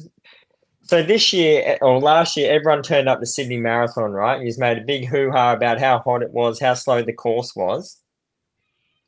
Did you boys look at the times the year before? There's a different course because yeah because yeah. they apparently they apparently made the course faster for you boys, and we still had 27 degree weather. I'm just saying. What um what elevation was was it when you? Oh, ran? mate, I don't know. I'm just. It was a very. it was a very different course. I don't think you went down to that um, Mrs. Uh, Mrs. Macquarie. They genuinely marketed the race to say it's going to be faster this year. Uh, faster because they got more Africans, and it was faster. Or maybe it wasn't. Actually, my bad. Your your year, you had some pretty fast people. It was the two seven year, I think, was it? Yeah, I think the if difference is is the, the flat bit that you're talking about. We finished on the flat bit, so the last fifteen k was flat, so we got the hills over and done with early on. Yeah. How do you think you would have gone race if you were? Well, I had a. Str- Yeah, well, I, it's it's hard to know, isn't it? Keep it, keep um, in mind what Brett Robinson ran, and then also what Tom Do Canto ran. Before you answer well, that, I'm just saying, mate. The year before, two seventeen solo. What did you run at Melbourne?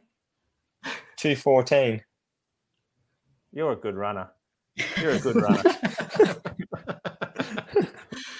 but you're right. But you're 100 percent right. Like Tom's going to run 211 like a couple of months later. Like I'm not actually saying. I'm just talking absolute shit here to you boys. Yeah, but um, ran two, two, I I had to run.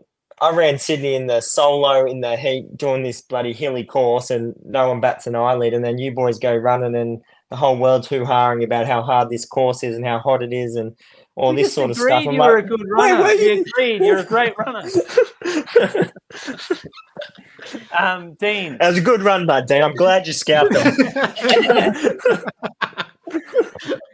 the um the WA scene it came it came on real strong for a while, but it feels like it's it's sort of tapered off. Tell us what's going on over there. Yeah, um, well, I think it's maybe hopefully it's coming back. Um, we sort of um, Matt Ramsden, you know Matt. He's got a, a, decent group of, of guys that he's running with. I think um, Dan um, Canala and a few other guys that are sort of um, training with him. So there's there's a few guys that are running well, sort of over the five ten k.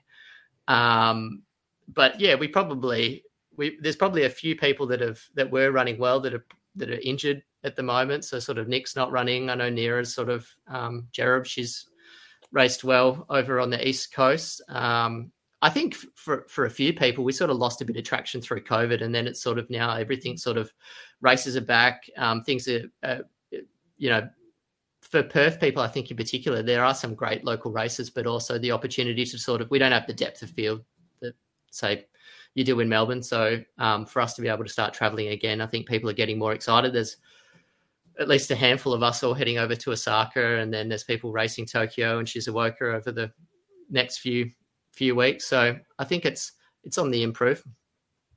All right, all right. We'll what's your that. squad look? What's your squad look like? Like how many guys or women? How many like what's how many like are you running with in your sessions, or is it mostly solo? Yeah.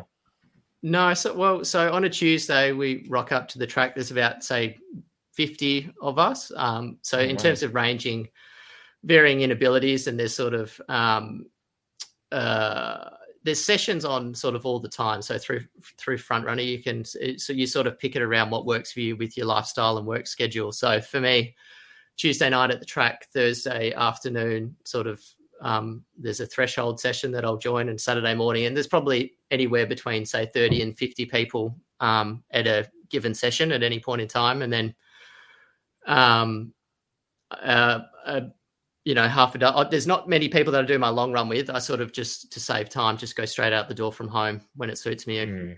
Um, but yeah, I, I, I will have company to run with um, each training session. I rock up rock up to. And what's Raf like as a coach? He seems like a very passionate bloke. Yeah, I think he's very passionate about marathon, very passionate about running, and that's pretty infectious. So I think when I joined, I hadn't run a marathon, and I think his sort of love for the marathon and love for running sort of helps, you know, inspire me and um, motivate me to sort of give it a go. And I've sort of loved um, training for and and racing them. They're sort of it's a fun fun distance. Um, it sort of suits my temperament and maybe physiology a bit. So um, yeah, he's been he's he's he's been great. Um, sort of yeah, uh, huge support and and a good good good in terms of goal setting and and you know motivating us to sort of try and improve and get out and race. Mm. Now that Nick's injured, are you the mm-hmm. um you the golden child over there? Yeah, you top I dog.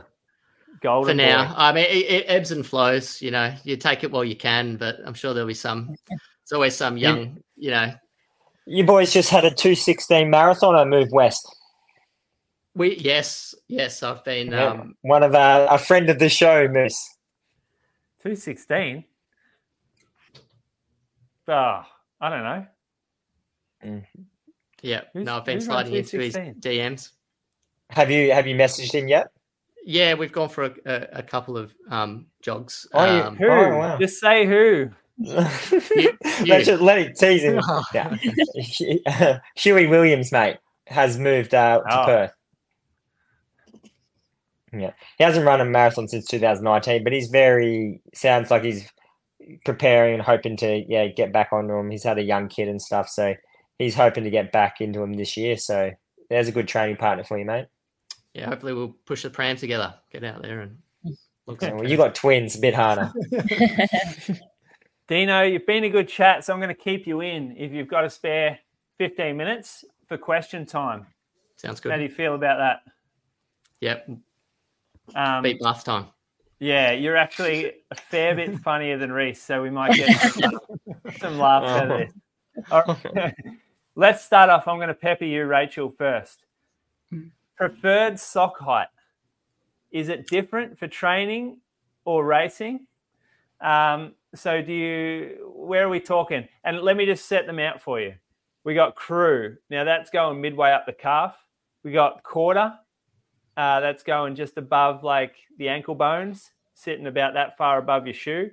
And then we've mm. got no show, which sits down sort of shoe height. I'm going to go with D, none of the above. I prefer a short crew, so like up one third of the shin. I don't like I don't like halfway up the shin because I'm quite short. So for me, that looks like just a bit ridiculous. Yeah, it is. Particularly yeah. if I'm like racing in briefs or something, and it's just like briefs, like most of my leg, and then just half of like the shin. So I like a short crew. A short crew. Yeah. Would you call it a mini crew? I've never thought about it before. well, all right. I, I, you know, I know that there is that style. I've left it out just not to yeah. confuse things, but good work. I, mm-hmm. I, I, I actually like that as well. That's probably my racing height that I pick. Maybe a little bit less if it's hot. Mm. Um, Dino, what about you? I used to, once upon a time. I know it's a Mizuno sponsored podcast. I used to run in like the universes. Do you ever run in? Oh um, yeah, Mizuno universes. Yeah. yeah. And so what? really? Yeah. they were my favorite shoe, and so le- less less was more then, and so I would definitely go for little to no sock. But now I uh, now I'm not so fast, so I'll definitely go a, medium, yeah, medium crew sock. I think same as similar to Rachel. All right, medium crew brand of choice. Steigen, I think. Yeah. Or Steigen, Rachel, Mm. brand of choice. Uh, if it's not Mizuno sock, then I probably go Feetures. Yeah. All right. They got different thicknesses. You're a thin, Yeah. medium. like a medium. All right, Reece, you have something eclectic to give us. I bet. Oh well, I wear cycling socks. Oh, So I go. So I go crew. High. I Hi, hi. uh just the ones I wore at Melbourne. uh, that you know MAAP, the cycling brand. Yeah, yeah. That was a pair of MAAP crew socks. Is there a reason that you prefer them over a running brand? Uh, just they're nice and thin and breathable, and I. Aerodynamics. With aerodynamics is exactly right. There's literally thousands of running socks that are thin and breathable. Yeah. Well, Don't- there you go, people. Go to your go to your cycling store to get your running socks, not your local running store. I remember buying when I was mountain biking when I was injured. I bought some MAAP socks, and I'm like, Mm. why the fuck do these cost so much? And then I got them, and they're like exactly like the running socks that I sell for thirty dollars.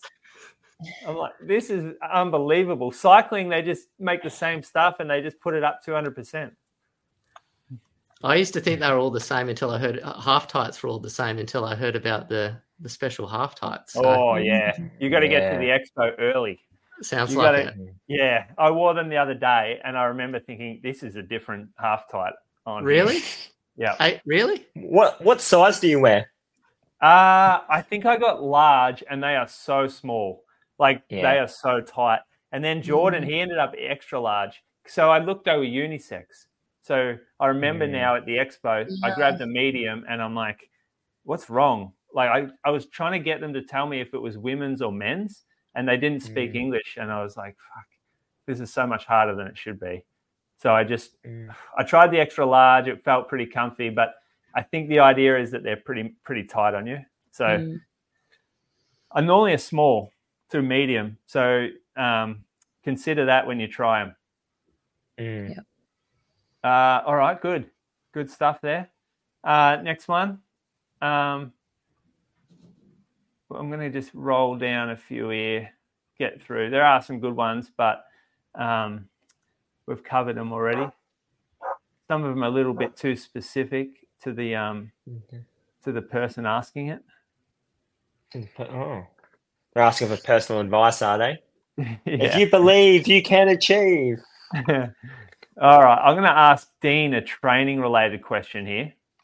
Um, well, it's not really a training. To improve, oh, where'd it go? I've done them all of order. Um, it was about what are your thoughts on influencers providing running advice on Instagram to beginner runners? So I'm going to ask Mhm. Dino that one first. How's the influencer culture over in WA? Um, gr- growing, growing pretty quickly. Um, I think it's it, enough that it gets spoken about a bit on long runs. Um, Ah, good. Yeah, so I think I think it's good for the sport that people are, are sort of having a go and sort of learning, and I think the influencer maybe uh, appeals to sort of a new runner. So they sort of it's sort of like surface level information, and it's maybe not always completely accurate information, but it's good that people are getting out there and um, you know talking about running. I think it's really good for the sport. I think running's getting more and more popular, and for a sport that traditionally you know doesn't have as much a following, I think that's a good thing in terms of the accuracy and and and and the um, relying on the information, I think it's sort of like a real user beware because I think it's probably, uh, yeah, not not always the most informative content. Oh, that's Mm. you are an accountant. You played Yeah, that. that's diplomatic, isn't it? answer. Yeah. That Rachel, you're, planned? you don't have to be you you don't have to be like risk averse or whatever. You can just go for it. Tell us what you think. You might love it. um, so I don't mind like people giving their anecdotal advice about like this is what I do in my training and just telling that as a story. But I don't I personally don't like when people that are influencers give advice as to what others should do, particularly when it comes to health related issues. I think Mm. if you're looking at someone on their social media profile, you should assess whether you think are they educated enough to be telling me this? Because like i feel like I, i'm a doctor and i want to be a sports doctor but i would never put on my instagram anything about medical advice nutrition advice coaching advice because i'm not a specialist yet. I'm not a nutritionist and i'm not a coach. So i'm educated enough to know that i shouldn't be giving out that mm. advice. That's a, that is But that's very so that's point. the issue. The issue is it's the uneducated Yeah. people that are giving the advice. They don't realize that there's an issue because they haven't gone to a degree or they don't understand ethics. so that's what i'm saying to the person that is approaching this Mm. uh, social media page think is this person edu- are Mm. they educated enough to be giving out this advice because the answer is probably unless it has on their social media profile like accredited dietitian and they're clinically applying that in practice probably not so just I, I think just take it with a pinch of salt One of the things that I've learnt is that if someone has time to make long, ex- like uh, jazzy, really clean Instagram content about their job, they're probably not very busy. And, and they're probably not very busy because they're not very good at what they do.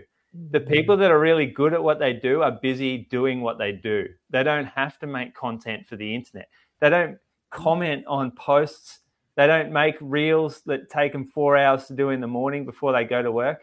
They actually just go to work and do what they do because they're good at what they do. It's it's it's the ones that um Don't jazz up their Strava with uh, videos and oh yeah oh actually that might cop some heat soon but that's not from me. Um, Reece, what do you think? You'd be a you'd be a fan of that. You spend a bit of time on Instagram. I uh, no, I I think Rachel absolutely nailed it. It's just kind of like the people giving this information. A lot of the time, they're not qualified. It's um, I look at running influencers a bit like a running coach giving physio advice. well, in that case, I'll oh. I'll start taking notes. All right, very yeah. No, I see influencers for me like they are good for our sport because they bring I agree, attention, yeah. especially when they're popular ones that do it. However, it makes sometimes you want to stick a fork in your eye when you watch it. Mm. I think I think Rachel nailed it. Where I think it's all right if you're out there just telling your story. Like this is how I'm trying to achieve it. This is what I do.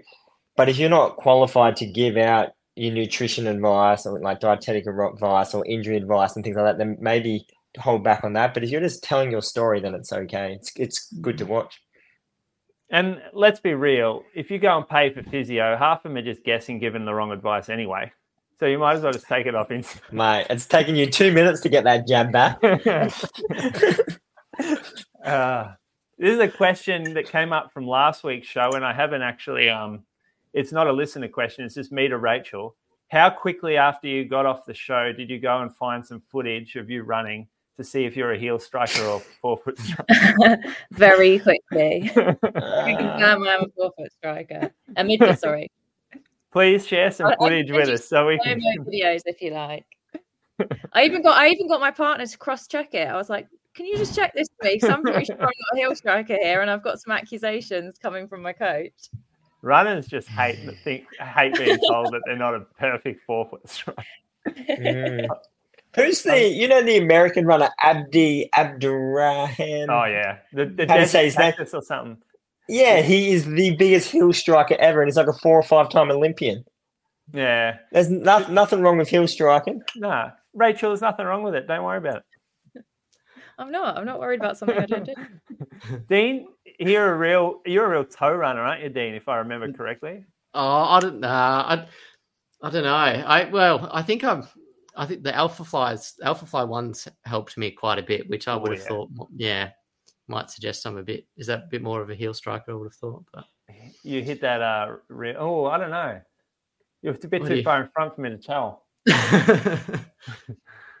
We'll see. I'll I'll see at the turnarounds in Osaka, and I'll I'll yell when out. you uh, when you breeze, breeze past me towards the back end. Yeah, Moose is talking himself down. Far out. It's the best way to be, I think. Yeah, it is true. That's all part of his strategy, I think. Yeah, It is. don't- He's he deep down he knows he's going sub two fifteen here. I think there's a lot of Look at him. He's even trying to hold back a smirk. That is so fast. I can't do that. If you run under sub 50, sub two fifteen, you are another level of athlete. Sorry, Dean. Ah. Just recent eye, mate. Just recent eye. One day you'll get there. One day you'll step up. Hopefully. Um, all right, all right. That'll do for the questions. I like them. I'll save some for next week. Um, one thing I'm going to do is I'm going to do before you go, Dean. I'm going to get this in. This is our mid read. Complementing the Wave Rebellion Pro 2 is the Wave Rebellion Flash 2, combining Mizuno's performance foam with smooth speed assist technology and a nylon plate. Sitting in that do it all category, the Flash suits up tempo jogging, tempo sessions, and faster long runs. Thanks for bearing with us through that. Dino, you know you got yourself a pair of those Rebellion Pros. You sponsored by a company? I'm not, but I have. Um, I was lucky enough to be sent a pair of the um, yeah Rebellion Pro Twos and um, enjoyed them. I think I enjoyed the first iteration as as as well. I think the um the, I really love the grip on them. Um, I found in terms Oh, of yeah. the tread, yeah, they rip grip and rip really nice. Um, so yes, no, do enjoy enjoy them. That's for sure. Yep. Mizuno, they know how to nail a um, outer sole. That's one thing that they are very good at, that grip. Um, uh, that first one, it was exceptional. You're right. Uh, all right. Well, let's call it a night. Firstly, Dean, what do you got this week? What's your big sessions coming up?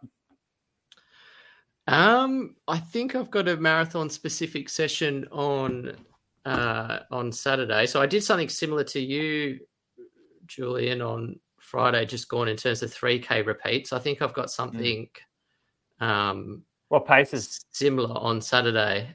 they weren't as quick as yours, so I think you've got me covered. Does Uh, your I think- coach? I wasn't reaching maybe quite as hard though. I think so. yeah, you should have Yeah. seen Brady. Does your burying coach give you the session? Does your coach give you the session before the warm up, Dean? no, so we we've sort of got it mapped out. Maybe say four weeks in advance through Training Peak. Four We weeks in advance. Peak. Yeah, Moose. When your when your Surf Coast guys turn up, when do they find out about their session? Well, on Wednesday, it was before we started warming up. So, Oh, before the warm up. That's nice of you. Yeah, you know what it does? It limits the amount of complaining and bitching and negotiating that I have to deal with all through the week slash month. So I've decided now to get rid of that. They get the workout. All they have is 20 minutes to consider it. And by that stage, there's like they're committed to it. So we changed the thinking a little bit about it. Um, I'm enjoying it. I think the athletes are enjoying it too. No mental Yeah. stress, worrying about it at night when I give them a hard one. My uh, Sorry, You don't reckon that No, okay.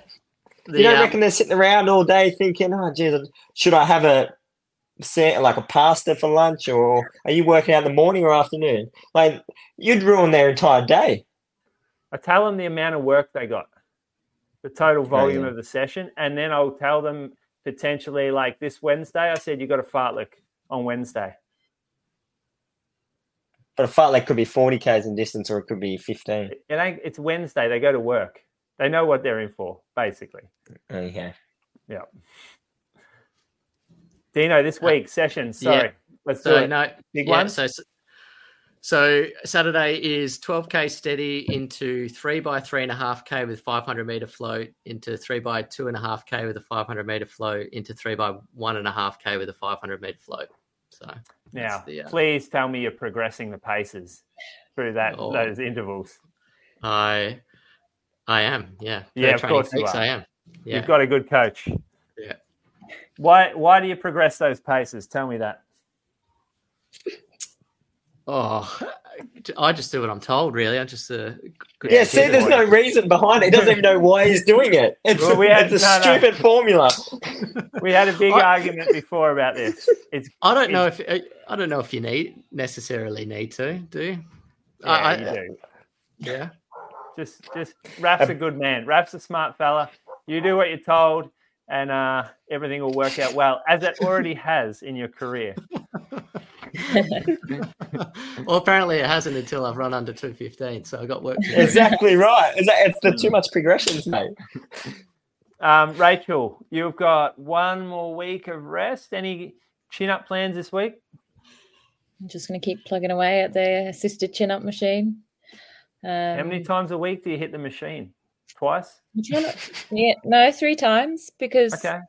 yeah, try to give it a day. I mean, I'm doing because I'm trying. I'm lit. my goal is to just do one, so I'm doing as heavy as I can manage, but very small amount of reps. So it's only like I'm only there for a couple of minutes trying it. I should probably do more upper body stuff to try and um. Yeah, I was thinking you need a training program for this. Yeah, I might. You need to do like some rows and uh, lat yeah. pull downs.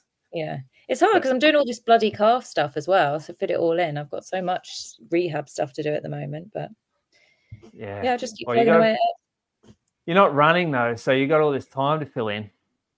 Well, I've picked because I picked up extra shifts. I'm doing four shifts this week. Oh, yeah! Wow, business class to Japan? no, I don't. No, I don't think so. Hopefully, oh. so I can take the time off when I'm back running. Yeah. Oh, yeah. Pro athlete life. Yeah. Um, Reece, what what's going on with you this week? Back to work? Uh, yeah, back to work. Pretty similar to you. I just do something midweek and then just do that big session on Sunday that keeps yes. changing. But you said it's eight six four two. You reckon? Um, eight six four two, and then there'll be a two k float, and there'll also be a one and a half k float, and then a one k float. So the float gets shorter, and then the reps get shorter too. And is this a progression run? You are quite welcome to progress it. Uh, I'm going to just pull up some details. Actually, my computer yeah. just shoot itself. Um, here we go. So this is the the plan. So we're doing a workout on Sunday. It's going to be at Albert Park. Time frame: 6:30 a.m. Drop your bottles. Drop your nutritions to the table setup. 6:45. You can warm up. Um, 7.15 session starts. So I think that's the start time of the race as well. So we're trying to lock that in. The location, Albert Road Drive. Uh, you'll you'll know this well, Rachel. The drive is closed to traffic at one end, so traffic should be limited. The drive is next to the warm-up track at Lakeside. There's a toilet block. Runners are best to park in the service lane car park perpendicular to Albert Road and walk across to Albert Road Drive. Um, on the whiteboard on arrival, head to Mizuno van, register your interest in a specific session, give yourself an idea of who you'll be running with. So write your name on the board. There'll be shoes there to try on. You got the Rebellion Pro 2 and the Flash 2. So that could be good if you um want to take a pair out, see if it could be a race day shoe. Precision Hydration.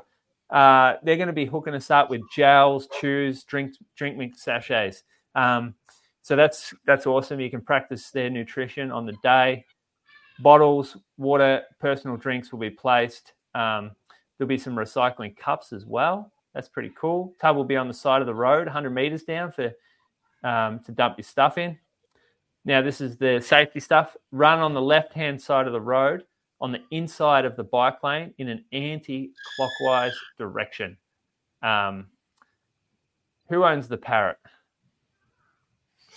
That's one of my kids. Sorry.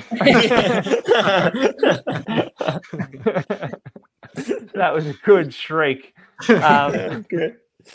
That'll be fun this week. That'll be great. What paces are you going to run for this, um, Reece? I would like to just try and hit a more kind of, uh, you know, anywhere from 307 to 310. Maybe start the first couple around 310 and then – you know, progress through the old progression, as they say. That's clever from you. Um, mm. It'd be good to see you, Rachel. You, will you be down there? Will you be? No, unfortunately not. When when the date, I was going to come down and cycle, but then they changed the date. But I'm down in Port Fairy for a wedding, so oh, I won't make it. Okay. All right. Well, Port Yes. Fairy's a nice spot. You'll enjoy Yeah. that. That is, it'd be a great spot to run a marathon, Port Fairy. Yeah. You're the ambassador, are you, Reece, down there? Just love the place, mate. I am. Um, uh, all right, good. I've got a fartlek, and then I'm going to come up and run this with you. So that'll be fun. Can't wait to watch all these guys race at the front. It'll be a classic watch. We should put a tape up just to see who can win. we should actually. uh, I'll, I'll enjoy. It'd be good to see people race. Yeah. thank you for your time, Dean. Thanks for having me on. Yeah. Appreciate it. Look forward to seeing you in Osaka. Yeah, mate. Come join the uh, 66 halfway group. I'll give it a go. Um, all right, guys. We'll catch you on Sunday. Rachel, Monday. See ya. Enjoy the session, guys. Right. See Happy training. See you guys. The Inside Running podcast, Road to Osaka series, is powered by Mizuno, committed to making marathoners faster for now and the future.